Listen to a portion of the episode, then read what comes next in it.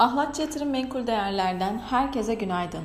Döviz kurları salı gününe yatay bir seyirle başlıyor.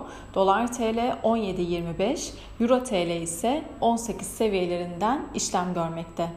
Euro dolar paritesine baktığımızda ise FED toplantısı öncesinde 1.04'lere kadar gerilemiş durumda.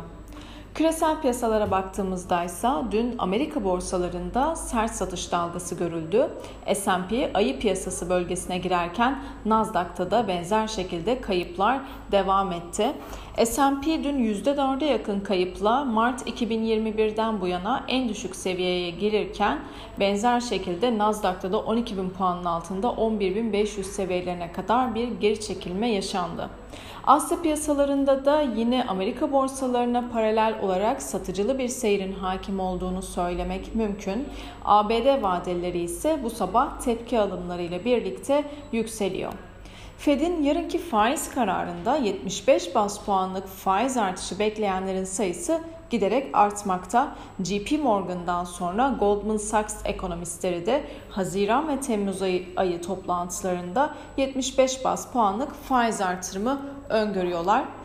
5-30 yıllık faiz farkı da resesyona ilişkin sinyaller verirken aslında piyasalardaki satışların da genel anlamda nedeni durgunluk endişeleri diyebiliriz. Brent petrol dünkü kapanış seviyeleri olan 122 dolar seviyelerinden işlem görürken spot altının fiyatı ise 1824 dolar seviyelerine gerilemiş durumda.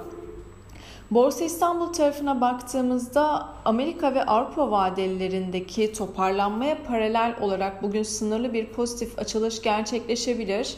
Genel anlamda 2500 puan seviyesinin üzerinde kalması endeks için olumlu olsa da kırılganlık bir miktar daha devam ediyor diyebiliriz. CDS'ler 5 e, yıllık CDS primleri 857'lere yükselmiş durumda. Yabancı takas oranında da %34,30 seviyelerine kadar bir geri çekilme mevcut.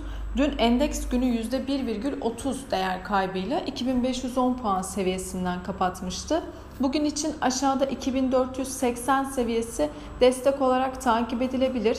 Yine yukarıda ise 2550, akabinde 2590 seviyeleri ise direnç olarak karşımıza çıkıyor.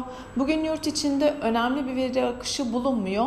Yurt dışındaysa Almanya ZEV Ekonomik Beklentiler Endeksi ve ABD tarafında üfe rakamları takip ediliyor olacak. Herkese bol kazançlı güzel bir gün dilerim.